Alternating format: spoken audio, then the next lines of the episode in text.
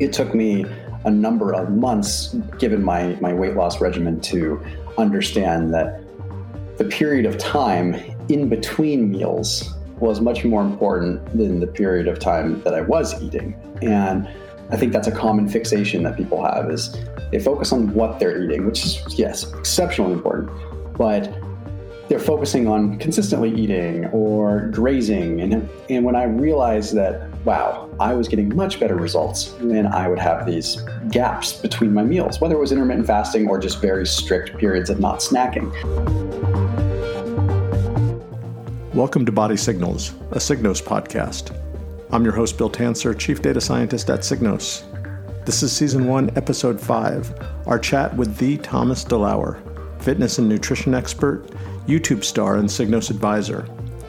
On today's episode, we're going to talk with Thomas about his 100 pound weight loss journey, his experience using Signos, ways to lower your blood sugar naturally, and we're going to talk about a sugar substitute that can actually help you maintain glycemic control even while you're eating fruit. I'm really looking forward to our conversation with Thomas, so let's get on with the show. really, really excited to have Thomas DeLauer as our guest today.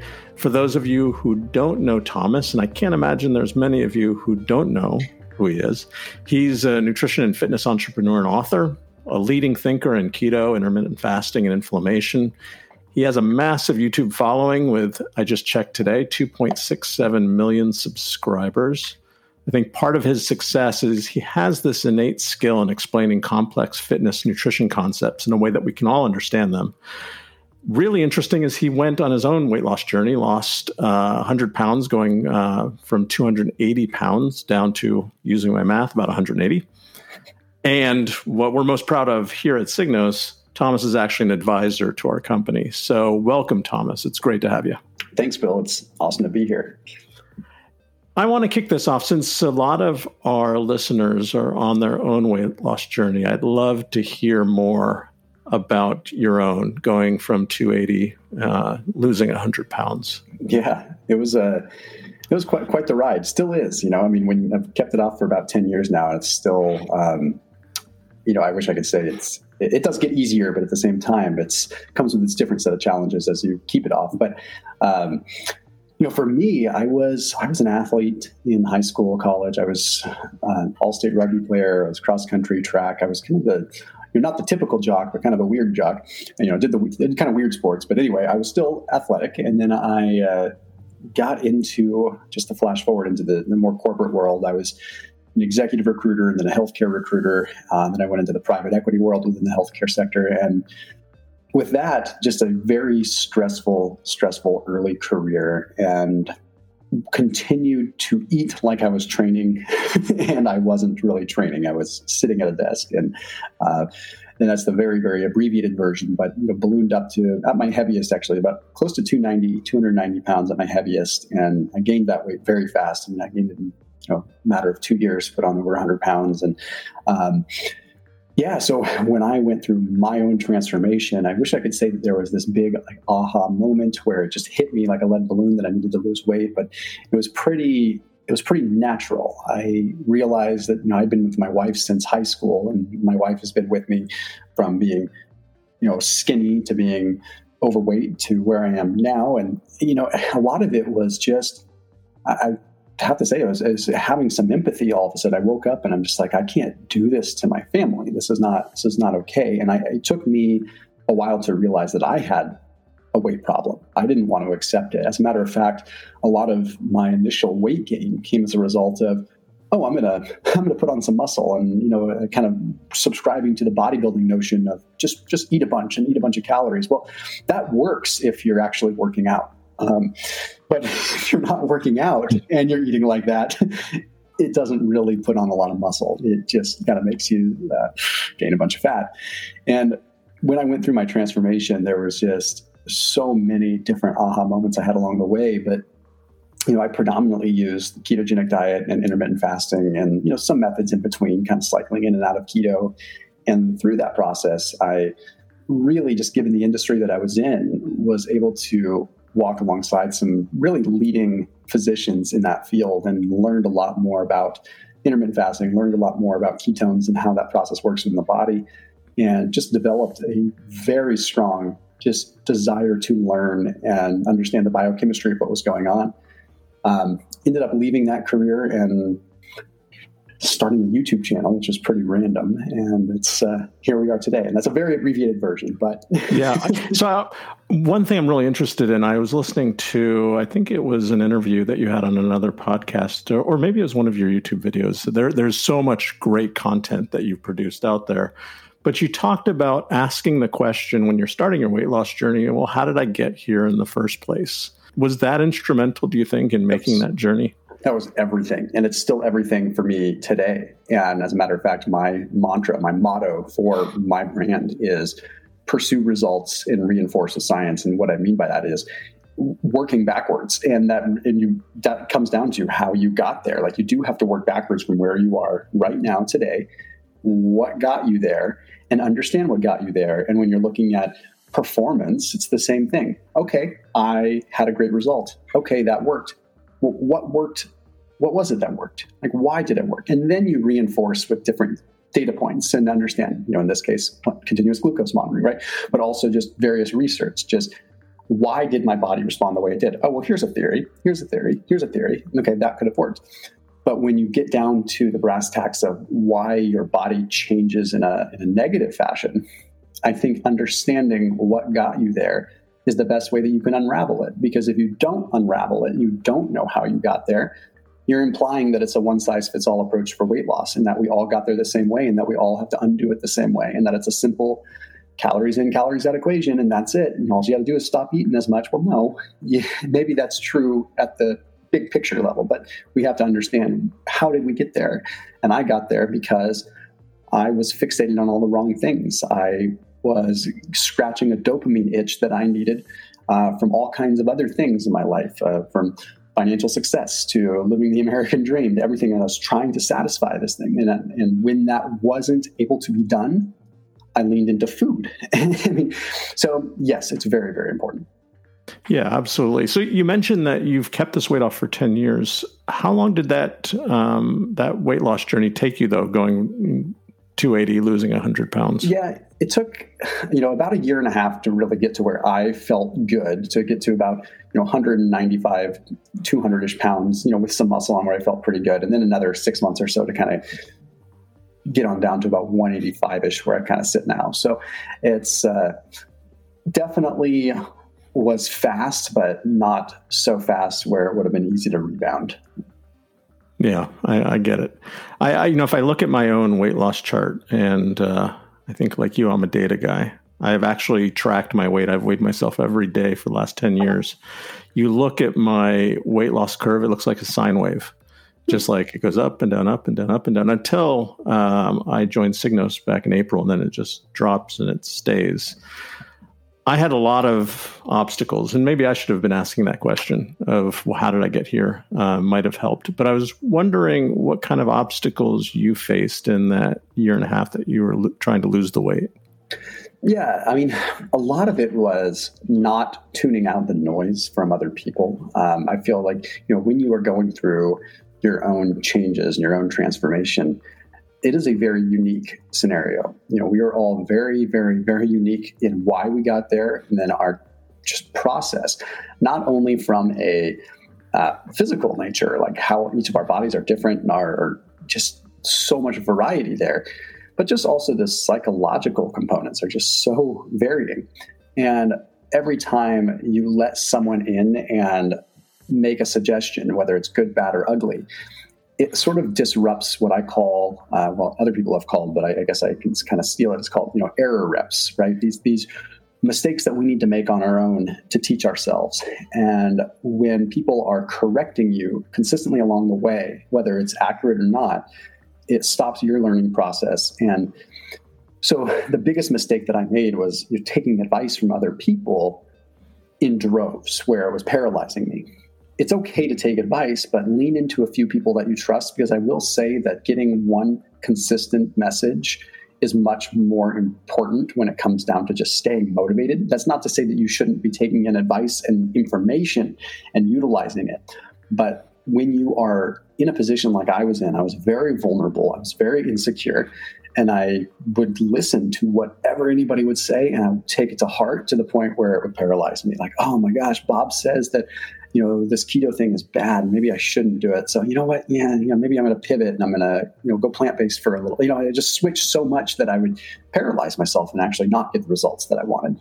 Uh, so I'd say that was the, probably the biggest hurdle. You know, and the other you know hurdles that you face just you, they're, they're all psychological. I mean, really, like I could tell you a bunch of physiological hurdles that I encounter, but they're all they're all you're able to get past them if you just have the right mindset.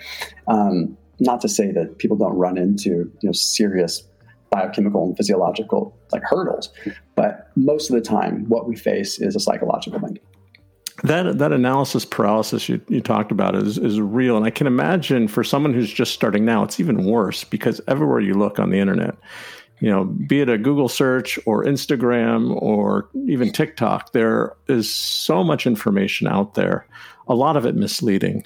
It's got to be tough. It's not just that you're taking advice or unsolicited advice from individuals. You're seeking some advice on how to lose weight and there's just so much information out there. And i if those of you are listening that haven't checked out Thomas's channel on YouTube, I really strongly recommend that you do because you've been sifting through all of this um, information that's out there and actually digesting some of the clinical trials, um, the evidence based information about losing weight and explaining it in a really no nonsense way.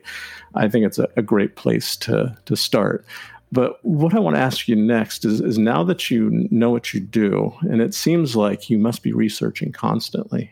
If you were to go back uh, 10 years ago and then, well, 11 and a half years to the beginning of when you tried to start losing that weight, is there anything that you've learned along the way in all this research that would have changed the way you you approach this um, this weight loss? Yeah, it's a very good question. Um, there's, I mean, a couple very tactical kind of things that I would have changed. I it took me a number of months, given my my weight loss regimen, to understand that the period of time in between meals was much more important than the period of time that I was eating. And I think that's a common fixation that people have is they focus on what they're eating, which is yes, exceptionally important. But they're focusing on consistently eating or grazing. And, and when I realized that, wow, I was getting much better results when I would have these gaps between my meals, whether it was intermittent fasting or just very strict periods of not snacking. Knowing what I now know, I, I can't imagine um, how much my struggle would have continued if I didn't pick that up. But now knowing the research even more that, you know, it's all insulin glucagon response, you know, and in between our meals when we're not eating, when insulin levels get lower and glucagon levels come up. Glucagon is a is the opposite of insulin and it essentially is stimulating uh, lipolysis and stimulating fat loss to occur. And if you don't give your body the opportunity to elevate that hormone, you're never giving yourself the opportunity to actually use your stored tissue, your stored fat. And so now it's one of those things that's just kind of a you know a no brainer for me. But it's one of those things where when I talk to hundreds of thousands, if not millions of people online, the comments, the reactions are, are just in droves. People just, wow, I never thought of it like that. And so most people are still stuck in a mindset of, you know, how do, what do I eat? How much of it do I eat? And not really thinking about, okay, well, let's pay more attention to when you are not eating and what you are not eating. Um, and that paradigm shift, I think, would have probably allowed me to lose the weight a lot faster had I recognized it sooner some of our listeners may not know that much about keto. At Signos, we're very much diet agnostic. We think you can use our data regardless of um, what type of, of method you're trying to lose weight. But maybe just for our audience, maybe uh, a minute or two explaining uh, what keto is, and, and after that, we'll we'll try and tackle intermittent fasting too before we get into some more glucose specific questions. Yeah, no, I mean, so so keto is where you are essentially eliminating carbohydrates or restricting carbohydrates so that your body is, I guess, for lack of a better term, forced to utilize fats as a fuel source more. Now, that sounds very aggressive and very intimidating when it's explained like that, but it's uh, it's a very easy lifestyle, and that's why I chose it. Is because it was it was easy for me to maintain. I didn't have to think much about it. Uh, for me, it was like all I need to do is eliminate the carbohydrates, and everything else is relative fair game.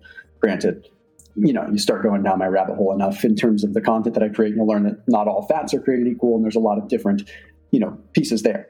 But that's why I got into it. And what ends up happening is as a result of your body utilizing these fats as a fuel source, it stimulates all kinds of signals within the body that you know can promote longevity that you know may um, you know promote a lot of what's called histone deacetylase inhibition has an effect on uh, gene expression.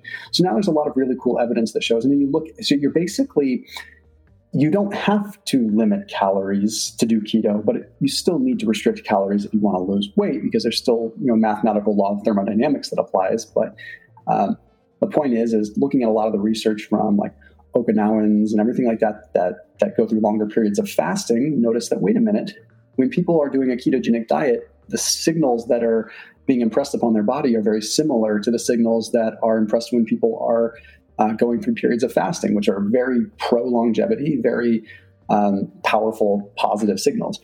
So then, you know, I used it to lose weight, and then all of a sudden, I'm like, you know, my cognitive function is unreal. I feel great. I want to keep this going. And then, you know, that was right at the cusp of when a lot of just the, the heavy hitting uh, research was coming out. And you know, now just to, to give context, I you know I work with the uh, U.S. Special Forces with their nutrition, utilizing the ketogenic diet. I mean, I work with some pretty big entities that are utilizing it for cognitive function. So, um, and that's not just to sell the ketogenic diet. I, you know, it's I'm I view things the exact same way as you guys over at Signos. Like I, weight loss is very bio individual. You have to do what works for you. Period. Uh, it is my job to educate and get people excited and passionate about something that works for them. And for me, the ketogenic diet just jives with me so well. Um, so that's just it in a nutshell. I mean, your higher fat, moderate amounts of protein, uh, you still shouldn't be consuming ridiculous amount of saturated fat, despite what you might see online. I mean, it's 20% of the fats you consume should be saturated fat. The rest of them should be good quality fats. You still should be consuming the olive oil. You should still be consuming macadamia nuts and kind of the good fats. Um, you know, don't just be eating buckets of cheese and you know that's that's not the idea. That's okay but that's not that shouldn't be the lion's share of what you're consuming. Just to put that out right right. And the other thing that that we know you're an expert in is intermittent fasting. And when you talk about it, it sounds like a lot of what you've done has been more in like the time restricted feeding yeah. windows. Yeah. Um, maybe explain a little bit about that uh, how that has worked for you in conjunction with uh, with keto. Yeah so intermittent fasting, time restricted feeding are kind of synonymous, but um, intermittent fasting is where you are taking your eating period, like when you would normally eat food, and you are consolidating it into just a compressed period of time. So, an example is I might go 16 hours without eating, but then I'm going to eat within an eight hour period of time. Um, so, like in a 24 hour period of time, I, I consume food through an eight hour window. And what that does is that allows my insulin levels to get very stable. Because, again, how I mentioned, the magic kind of happens in between our meals, no matter what diet you're doing. And with intermittent fasting, you're basically giving yourself this very large gap where you have a number of different hormonal responses and a number of different what are called catecholamines and a number of different uh, signals that allow your body to accelerate fat utilization. And a lot of it is very simple. You're going through a period of time where you're not eating, so your body's going to have no choice but to start pulling from your fat tissue. Contrary to popular belief, uh, you don't just burn muscle during fasting. You don't just start wasting away. You don't go into quote unquote starvation mode where you store fat. You actually use fat quite well um, because you're not going to store fat if you're not consuming fat. You're not going to magically develop a uh, pot belly during a period of fasting, but you absolutely can if you overeat during your eating window. So you're basically allocating a period of time for yourself to eat and a period of time where you don't eat. Very clear, it works with any kind of dietary pattern. Um, I've worked with uh, professionals that are vegans, vegetarians, paleo, pescatarian, carnivore, keto, all of which can do intermittent fasting because intermittent fasting is just a timing system. And that's where I really have aligned with Signos is we have done a lot of sort of self experimentation on you know, glucose levels and what happens with fasting, and it's it's fascinating. Um, That's that's it in a nutshell. I think it's very doable, even more doable than keto, if you ask me. Yeah, absolutely. I've been doing it for a while now, and uh, you, you, did mention something on a, um, a video you you put out. Uh, I think it was a while ago that I found interesting. Something that I haven't done, which is I've I've kept to a time restricted feeding window that's been very exact and the same for uh, like a year or two years. And I, I heard you made a suggestion. You really should think about moving that around, kind of uh, give your body the opportunity to adapt to different schedules. Wonder if you could maybe say a little bit yeah, about that. Definitely, and I'm sure we have a number of listeners that are uh, have experimented with intermittent fasting too. And uh, so, yeah, with intermittent fasting, at first glance, you think, okay, it makes most sense to just skip breakfast.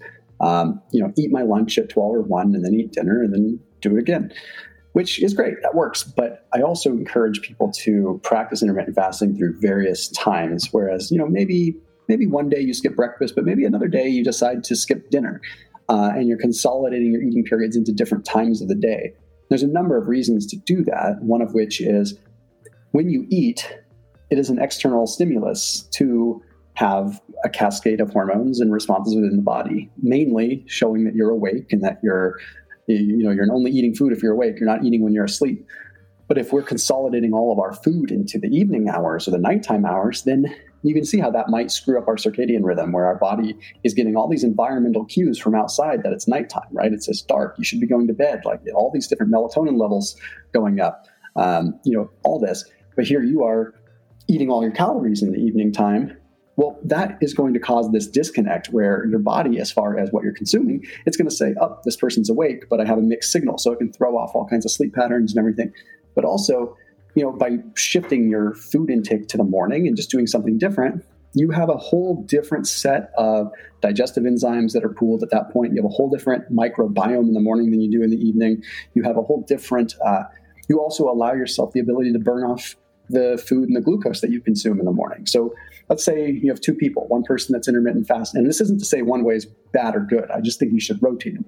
But let's say you've got two people. Person A fasts from the, time they eat their last meal, they fast through the day, they don't eat breakfast, and then they eat lunch and they eat a good stack of their calories in the evening time. Okay, then you have another person that is eating uh, sort of the opposite of that. They are fasted in the morning, okay, and they are eating in the afternoon, right? Or I'm sorry, so they're eating in the morning, fast in the afternoon. Well, the person that's eating in the morning, they're going to have a bunch of fuel that their body has an opportunity to burn off and utilize during the day, glucose, whatever. Whereas the person that was eating in the evening time, they don't have as much of an opportunity to burn that glucose off. So if you were to you know throw a Signos on them and, and have them monitor their glucose, you would probably find that people that are consuming most of their calories in the afternoon have quite a bit more of a spike when they go to bed compared to people that don't eat in the evening, but they eat in the morning, because then the spike that they do have, they have somewhat of an ability to attenuate based upon their activity throughout the day. So I just encourage people switch it up. You don't have to be set in one way. Play around with it, see what works for you, and always keep it moving. So your body has the ability to develop new um, a new microbiome out of it, has the ability to develop new circadian cycles out of it. Um, it's it's a, an experiment and enjoy it. Yeah, and Signos has been really valuable uh, as I've tried intermittent fasting. I guess psychologically, in the beginning, I'm so attached to food. I was worried, uh, what's going to happen if I don't eat for this period of time? Am, am I going to pass out? And actually, looking at my glucose levels, it's fascinating that it doesn't uh, your glucose doesn't start dropping and dropping and dropping and you become hypoglycemic until you eat in my case it just sort of levels out it might dip a little bit but then i can actually visualize uh, my body releasing some of the glycogen from glycogen stores back into my bloodstream to fuel me up and that i could probably go a long time without eating and that seeing that number gave me the comfort okay this is like my body's fuel gauge i'm doing okay I I can make it through this time restricted feeding window. I could probably even go longer and do some of these um, these fasts that are you know three days on, two days off.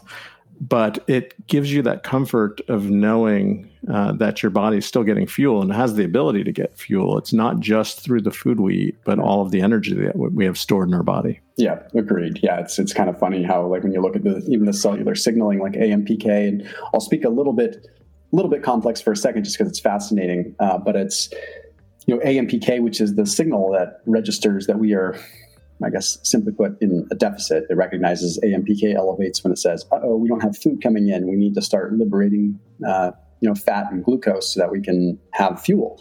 Um, so AMPK elevates in a fasted state because it's signaling the body to release fuel source, right? Um, so that our body does have fuel. Well, after you've been fasted for about 16 hours, AMPK goes down. Well, why does it go down? Well, it's because at that point, the cells are perfectly satiated by the fuel that's been released by the body so much to the point that the body literally isn't sending a deficit slash hunger signal anymore uh, and that just like demonstrates just perfectly that once we are using our own fuel as you know f- tissue and like fat as fuel our cells are satiated. We have digestive hunger, but we don't run into this like legitimate metabolic starvation per se.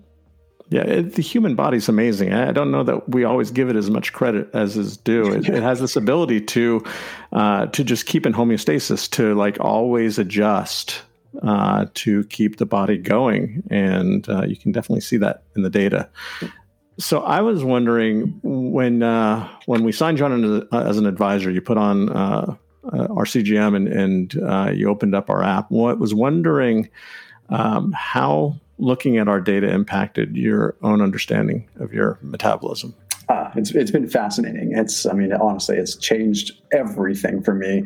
Um, you know, all the way down to realizing that there's certain foods that don't affect my blood glucose that would affect other people's. And it's things that I normally thought uh, would absolutely just skyrocket my glucose. For example, like sweet potatoes. I have practically no spiking. People are probably wondering, well, hey, sweet potatoes keto. Well, the short answer is I cycle in and out of ketos, ketosis. So um, when I'm not in ketosis, I play around with all kinds of low glycemic carbohydrates. And like sweet potatoes, I actually get a drop in my, and it's like, it's really interesting.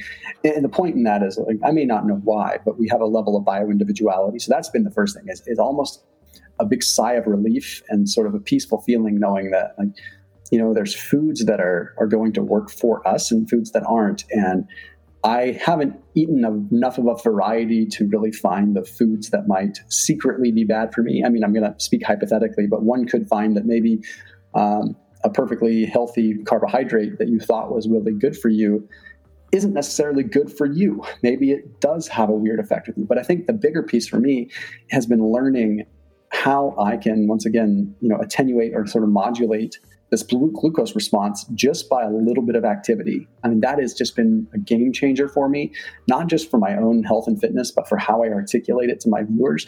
Because I've realized for people that are really struggling, man, just a little bit of movement goes so far. It's unreal. Like, I mean, fat loss, yes, but I mean, I can.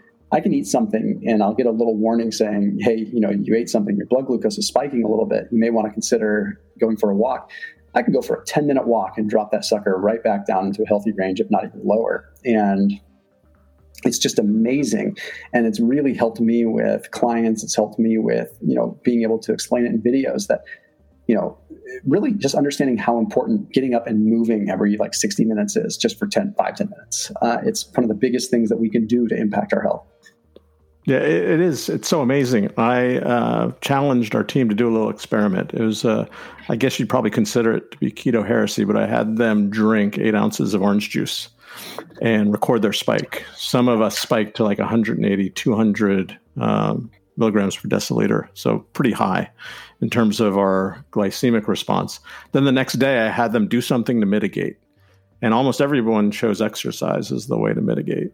Um, First, I, I mistimed it, so I didn't realize when you have something like an orange juice, it's a liquid sugar, and it enters your system pretty quick. So I, I missed my spike.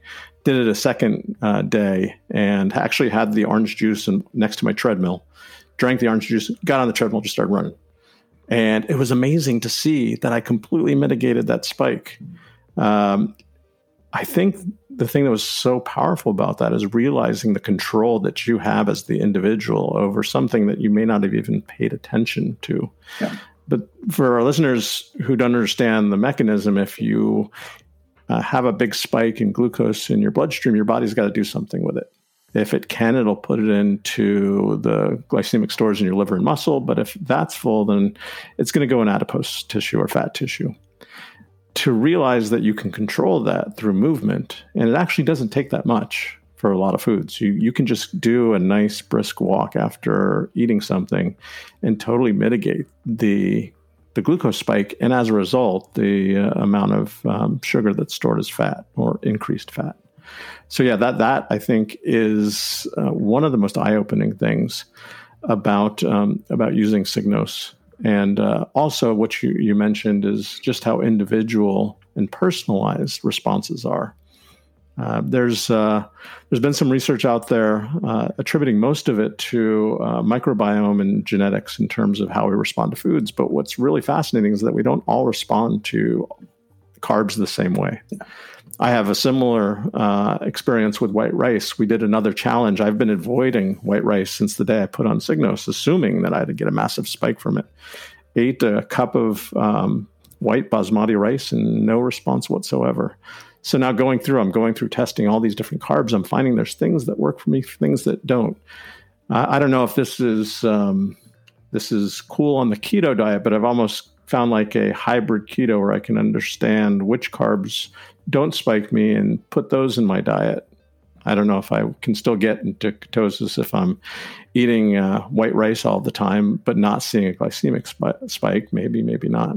But I, am curious from your viewpoint, what are some of the best practices for those members of, of ours on Signos that are on a keto diet? How would you suggest they use Signos to to optimize being on keto? Yeah, I think, I mean, just as you mentioned first, not, not necessarily on the carb piece, but uh, which foods affect you, namely uh, artificial sweeteners and things like that, because that is a very nebulous, like inconclusive world where does this Splenda packet affect my blood sugar? Does this Diet Coke affect my blood sugar? Or will it kick me out of ketosis? And sure, you can measure your ketone levels, but I will say through and through that I feel like measuring your glucose continuously uh, is going to be more, you know, far superior. But the ketones are going to give you kind of a reading of what's called your glucose ketone index. So if you're looking at your glucose levels and also looking at your ketones, you can kind of see that ratio. That's a little bit more complex, so I'm not going to go down that rabbit hole. But uh, point is, is how do you respond to like a diet coke? Because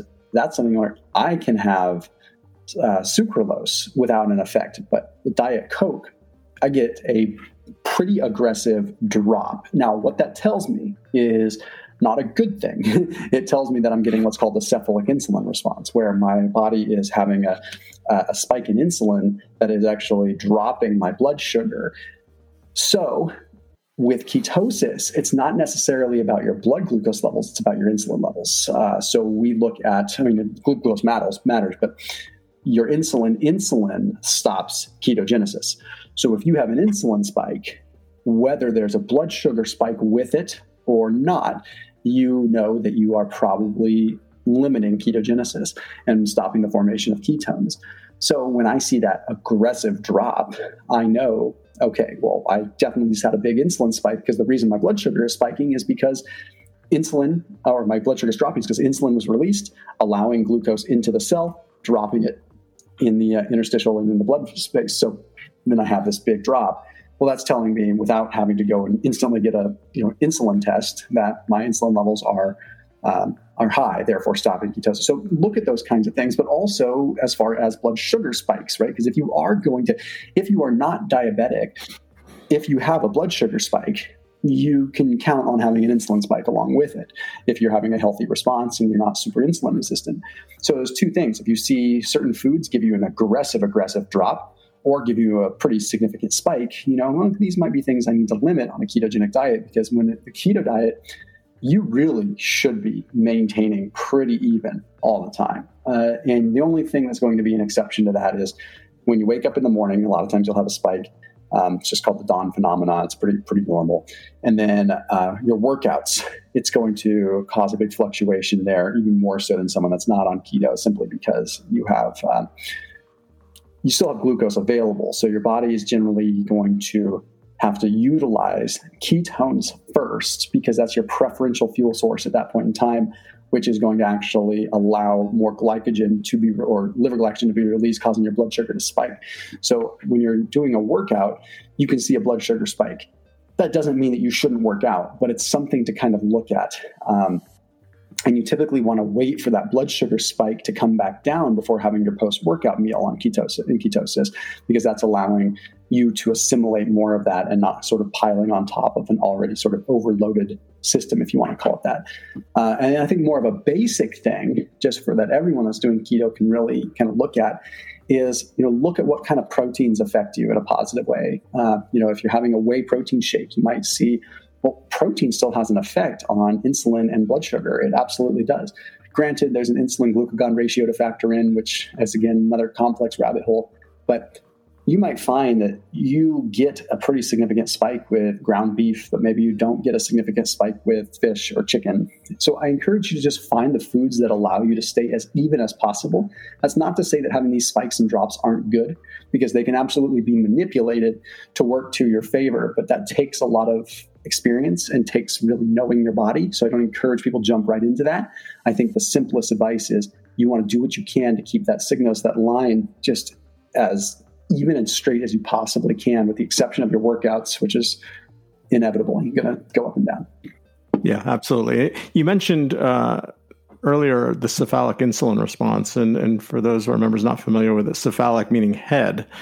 I actually came across this fascinating study. I, I, don't know if you saw this one. It was a very small study, but it, it uh, amounted to an individual uh, putting subjects um, through the experience of walking past a Cinnabon in a mall yep. and measuring their um, their glucose response and if seeing a drop the assumption was there was insulin released. And it's simply the head thinking wow that is some tasty food i'm walking past. I better start releasing insulin in expectation yep. that i'm going to eat that. I actually tried to test this myself at a salt and straw uh, right here in, in, la and just stood outside the window and smelled those waffle cones cooking. And i actually did see a drop in my glucose. So um, that's anecdotal but uh, I think the other message that you you um, you're sharing with us, and I really believe this, is that if you go through and just experiment with these things and try things like you know the ground beef versus a, another type of lean protein and see what affects your glucose, what doesn't, you can make those small little changes over time. That's really going to yeah. make the difference. No, totally. It's it's fascinating. I mean, at the very least, it's just it adds excitement back into your your regimen. I mean, it's just it's I love it just because it's I don't know. I actually look forward to getting up in the morning and checking where I'm at and watching what happened overnight. And it's just it tells a story that you may not be aware of that may have not been illuminated uh, until now. Right. It's exciting because of that because it's it's like a, you're on a treasure hunt for things that you can do and eat that are going to actually be beneficial to your journey. Uh, but I also, like I mentioned before, I think it's about having that control and realizing that you have that control is so empowering. When a lot of people uh, that are just trying to lose weight without any guidance, I think sometimes feel like things are out of their control. Yeah, agreed. Absolutely. I one of my favorite videos you did. Um, I've, I've watched a lot of them. Uh, you did one on dropping your blood sugar naturally. I just wanted to talk about that because I think this is going to be of a lot of interest to our listeners and, and what things they can eat uh, or things that they can do in changing up food order that might drop their glucose. One you mentioned was fenugreek, which I got so excited about. Uh, you mentioned it as a supplement. Uh, my wife is half Persian, hmm. and fenugreek is huge in the Persian culture. So I make this dish called ghormeh sabzi, which is parsley and cilantro. It's got kidney beans, but you can sub out some lean protein, and then a ton of fresh fenugreek cooked in it. I haven't really tried to measure the effect that would have on my glucose level. I wonder if you had any insight as to whether or not it's the seeds, the supplement, or even fresh fresh fenugreek would be a good thing to to try for dropping your glucose. Yeah, all of the above. Um, there's even some studies that the, even the seed extract can have a powerful effect, uh, even in supplement form. But it's the galactomannan fiber that's in fenugreek. It's a very unique kind of fiber that is only in a small handful of. Botanicals and different you know things in the world. So this galactomannan fiber is an extreme soluble fiber. So think, um, you know how if you take chia seeds and you add some water to them, it turns into like a you know this gelatinous kind of like pudding. Uh, yeah. You know, think that on steroids. You know, times five or ten. It's it's it's a very powerful. So not only does it slow the absorption of the carbohydrates, but uh, the short chain fatty acid effect that it has from the microbiome just by producing, you know, acetate butyrate propionate down in the, the the gut and the distal colon, you end up having a pretty powerful microbiome effect that can affect glucose tolerance. So, uh, fenugreek is, I would consider it a superfood. I really think it's a very powerful thing, and I encourage a lot of people that are fasting before they start their fast to eat a dish that has a bunch of fenugreek or ha- add some fenugreek to it because it can satiate you for so long. So there's like a triple triple whammy: microbiome, fiber effect, and a huge satiation effect that keeps you from eating. That can definitely modulate your blood glucose. Yeah, in addition to that, I think fenugreek also has like a sweet flavor to it. A lot of people describe it as being cilantro mixed with maybe like a maple syrup. Yep maybe that doesn't sound so appetizing, but it does it does satisfy a little bit of um, craving for sweetness. And for uh, listeners who want to get some fresh fenugreek, uh, you may not find it in your grocery store, but if you do have any specialty markets in your area, Middle Eastern markets, they definitely have fenugreek, fresh uh, fenugreek that you can you can buy. One of the other things that you mentioned in that video was was food order. So I wondered if we just spend a minute on this and talk about how food order can actually affect your blood sugar. Yeah, yeah, it's pretty wild. I mean, just uh, simply having something in your stomach already when before you consume a bunch of carbohydrates uh, has a huge effect in and of itself. Um, you know, eating fats first. Um, you know, if you eat carbohydrates first and then eat some fats, I mean, sure, that can definitely affect the response in a positive way because there's still you're not going to you know instantly absorb um, all the carbohydrates from your your bowl of rice. Like you know, so if you eat the fats after that, you're still going to have a positive effect. But eating things, fats and proteins first, can definitely have an effect because then most of your enzyme potential has been kind of used up on those foods, and then it takes a lot longer to process the carbohydrates.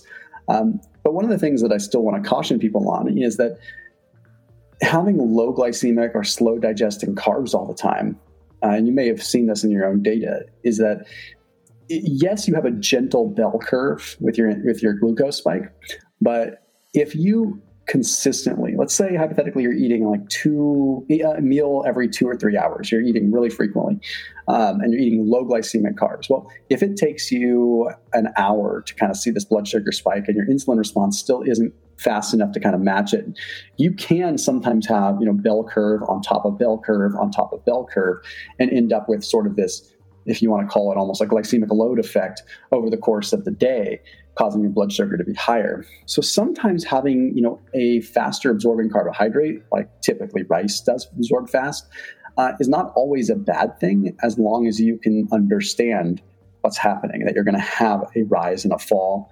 Um, and if you can kind of balance it with some exercise or balance it with, um, you know, having a little bit of fats later on. So it kind of slows it down after it starts to come down and you're not going to get this big crash so the point is like food order, food timing.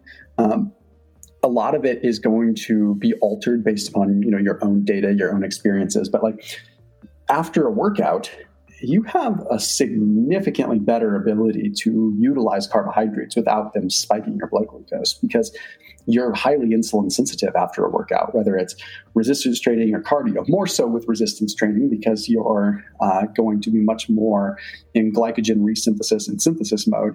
But that means that after your workout, if you consolidate more of your carbohydrates for the course of the day around that period, but also in the morning in general when you're more insulin sensitive, it's going to be better off for you. You're going to be better off. Um, you know, we sort of lose glucose tolerance as the day goes on and I would encourage people to eat most of their, quite candidly, eat most of your calories in the morning and taper off as you go. I usually say, like, do 40% in the morning of your calories, 40% with lunch, and then 20% with dinner, because your ability to tolerate glucose and calories kind of goes down as the day goes on. Um, so, that food order, that food timing, those kind of hacks with when you play with the timing can make such a difference. But again, you use your own data uh, and kind of find what works for you. You might find that, man, I just spike like crazy in the morning. I mean, that could very well be the case, but I can eat a bunch with lunch, but I can't eat much with dinner. Well, then you kind of know and you kind of lean into that. Yeah, and the way to do that experiment, and I'm glad you mentioned that because there is something to circadian rhythm and how your body's able to metabolize carbs and and uh, the effect of um, those carbs on your blood sugar there's been a number of studies that have shown that in the morning you're much uh, you have a much greater ability to metabolize uh, those things than you are later in the day. a way to experiment the, with this is fasted first thing in the morning, have something measured out. Like you know, for me, it was the white rice. I did a cup. Do that exact same food later in the day after your your um, glucose levels have already stabilized, and see the difference. For me, uh, didn't see that in the rice, but oatmeal. I just happened to have an oatmeal late in the day versus first thing in the morning, and it was almost double the glycemic response hmm. which was uh, something that I never would have thought. Yeah. But looking at the research, there is there is actually a lot of research backing up that there's some circadian rhythm. I think maybe it's to what you mentioned much earlier, which is there's a different in our, difference in our microbiome yeah. uh, from morning to night. it could be just that part. Even those those little um, those little bacterium in our microbiome have a circadian rhythm. Yes. And they change over time and yeah. can cause that difference from time of day. But again, it's all about uh, experimenting and finding out how your body reacts. And, and that's what's so powerful. Yeah, agreed. One more thing I want to talk about, and this has been an obsession of mine lately, which is allulose. um, just to let you know how much Thomas is out there, I Googled uh, allulose and blood sugar and your video came up, I think, top number one video in that search result. And I watched um, you put a, uh, I think it's two tablespoons of allulose on top of pineapple. And I thought, wow, I've got to try that. Can you just maybe, um, for those of people people not familiar with that sugar um, substitute of allulose, maybe just talk a little bit about it and about that experiment you did and, and why it actually not only blunted a glucose spike, but uh, caused your um, your glucose to go down.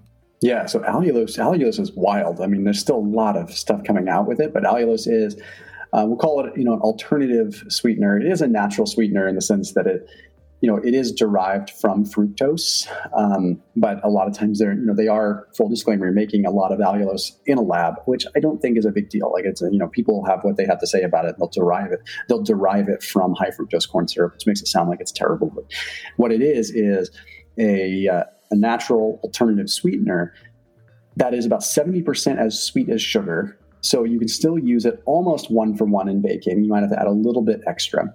Uh, and that's not the cool part. I mean, yes, it tastes good. It doesn't have a bitter aftertaste like even stevia or some monk fruit or some of these, you know, um, aspartame and sucralose and things like that. So that's cool. But what's really interesting about it is it utilizes the same receptor as glucose and fructose. So it uses GLUT2 and GLUT5 transporters. So that means that when you consume allulose, it blocks the receptor that would normally, or the transporter that would normally transport glucose. This is fascinating because that means when allulose is consumed in adjunct to or cons- alongside sugar, the allulose will commandeer the transporter so the sugar doesn't absorb as much. Uh, there are a number of clinicals that have demonstrated not only this, but also just like people can have a blood sugar modulation effect. Like if they take allulose without having uh, sugar, it can actually sort of affect their blood glucose.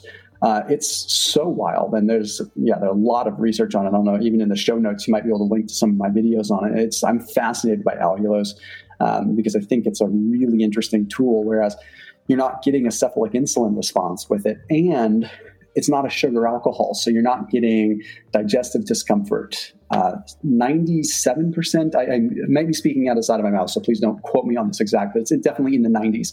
Uh, like something like 96 or 97% of it is just excreted through the urine. Like the body just gets to a point where it says, like, well, we, we don't even absorb this. So you're getting a sweet taste without actually absorbing it. Whereas with something like Splenda or some, I actually carefully use brand names, but let's just say sucralose or aspartame, um, you know, you could potentially be getting a toxic effect, right? Because you're absorbing this and you're actually assimilating it. And with aspartame, I get concerned with like phenylalanine because phenylalanine concentrations in the brain can go up significantly, and that can kind of disrupt the uptake of other amino acids and thereby affect neurotransmitters, dopamine, serotonin, make you kind of you know feel not so good. Allulose doesn't have that effect, and you maybe think, okay, well, Thomas just has an allulose product and he's trying to push it. I don't. I like I'm just fascinated by this stuff. And if you consume it with fruit, it's uh, it's occupying that fructose receptor. So I have been telling people in the ketogenic community, like you're doing keto, and you want to have some fruit. you don't go overboard, but if you wanted to have a you know a cup of berries or something, if you put some allulose on it or a little bit of heavy cream that you've turned into a whipped cream using allulose as a sweetener, you can definitely mitigate some of the absorption of that fructose, and it's uh, it's just pretty wicked cool. it's just I'm all yeah, about it's, yeah. It's my new favorite sweetener. The, the only thing I would caution users uh, to is that if you cook with it, it does brown. Yeah, yeah. So um, if you make something and substitute uh, allulose for sugar, expect that there's going to be some browning if you're trying to make like a white cake or Yes, something. very Um, similar. and it's Yeah. yeah. as you mentioned, seventy percent as sweet as sugar, so you'd have to add a little bit more Yep. than you would sugar to a recipe. But it is um, it tastes to me identical to to sugar, Yeah, I, to li- table sugar. I, like it, and if you need to, you know, if you need to balance it out, you can always add a you know a smidge of, of monk fruit extracts to it as well. You know, just because monk fruit is about it's like 600 times as sweet as sugar, so it's like monk fruit. So if you add just a pinch of monk fruit, which is expensive stuff, but if you you need a tiny amount, you add that to your uh, you know, if you need to exactly one cup for one cup of sugar to allulose, you know, you could literally put a cup of allulose and then a pinch of monk fruit, and you'd probably do just as sweet. Yeah, absolutely. Careful when you buy the monk fruit, though. I just bought a packet and didn't realize that it was mixed or cut with maltodextrin, Yeah, which uh, a lot of companies are doing now just to um, make things sweeter. But there's there actually is a lot of uh, a lot of carbs in maltodextrin. Yes, it adds up. And a lot of times, if you're not careful, when you look at the packets, you'll see maltodextrin will oftentimes be the first ingredient, not the second. Yeah, Yeah. that's exactly the case in, in the one I just bought, Yeah. uh, which is going back. Thomas, uh, I love to close these interviews with just asking that now that you've worn uh, Signos for a while, what's the biggest surprise that you've had having Signos on? Um, I would say the biggest surprise is that I have uh, somewhat of an unusual spike that occurs at night, uh, right when I go to bed. And I don't eat after like 6 p.m., so I couldn't really make any sense of it. Uh, so I inquired with some of you know the minds that I know over at like uh, Oxford, which you know they do a lot of ketone research, and they're you know some of my friends over there are like pretty pretty straightforward answer. Now it makes sense, and that's that I am so uh, fat adapted from being doing keto. My body's so efficient at using fats that unless I am asking my body to use glucose at the musculoskeletal level, um, my glucose levels might temporarily spike when I become sedentary. And I I move around all day. Like I'm on a stand-up desk. I, I try to make it part of my life. I just constantly move. And I've got a three-year-old and a one-year-old. And if you got kids, you know that yeah, I'm moving a lot. So then the moment that I actually sit down and lay down, there's no more muscular demand. And I'm a pretty heavily muscled guy, so there's a pretty good muscular demand for glucose. So the moment that I'm sedentary, all of a sudden my body has to like recalibrate, and it's saying, oh, well, these muscles aren't moving anymore. Wait a minute, what's going on? So blood sugar spikes for a little bit, and I don't mean a crazy spike. I might go up to like 105, you know, and then but with no food, which is odd, and then it comes down about a half an hour later, and that's that's a very logical response. It's like my GLUT4 transporters are no longer translocated. They've come back down into the to the cell, and uh, my glucose just temporarily rises until it balances again. That is fascinating. I haven't heard that one, but it makes complete sense that, yeah, it's just a matter of your body in transition Yeah. as it figures out what to do. So, Thomas, where can our listeners find you if they're looking for you? It's more like how do they avoid me? Um, if they if they uh, want to go to if, just easiest spot thomasdelauer.com uh, but more importantly i think you're going to get more value out of just going to youtube and typing in my name what i always suggest people do is type in thomas delauer followed by whatever it is you're interested in learning about because i have like 1500 plus videos on my channel so it's like if you want to so thomas delauer blood sugar or thomas delauer starting keto or thomas delauer beginner intermittent fasting like type my name with whatever keyword after it so that you can find a relevant video. Um, I usually recommend people do that so they get to the right place. Awesome. Well, I'm going to go get a big bowl of fruit with allulose. Uh, Thomas, I've only scratched the surface of all the questions I want to ask you, so hopefully you will uh, will join us again. But thank you so much for being on Body Signals. No, thank you guys. Bye. Thank you for joining us today on Body Signals. If you enjoyed today's episode, please like, review, and subscribe to this podcast. You can follow us on Instagram at Signos Health. And if you're interested in becoming a Signos member, go to signos.com on the web to request early access. Until next time.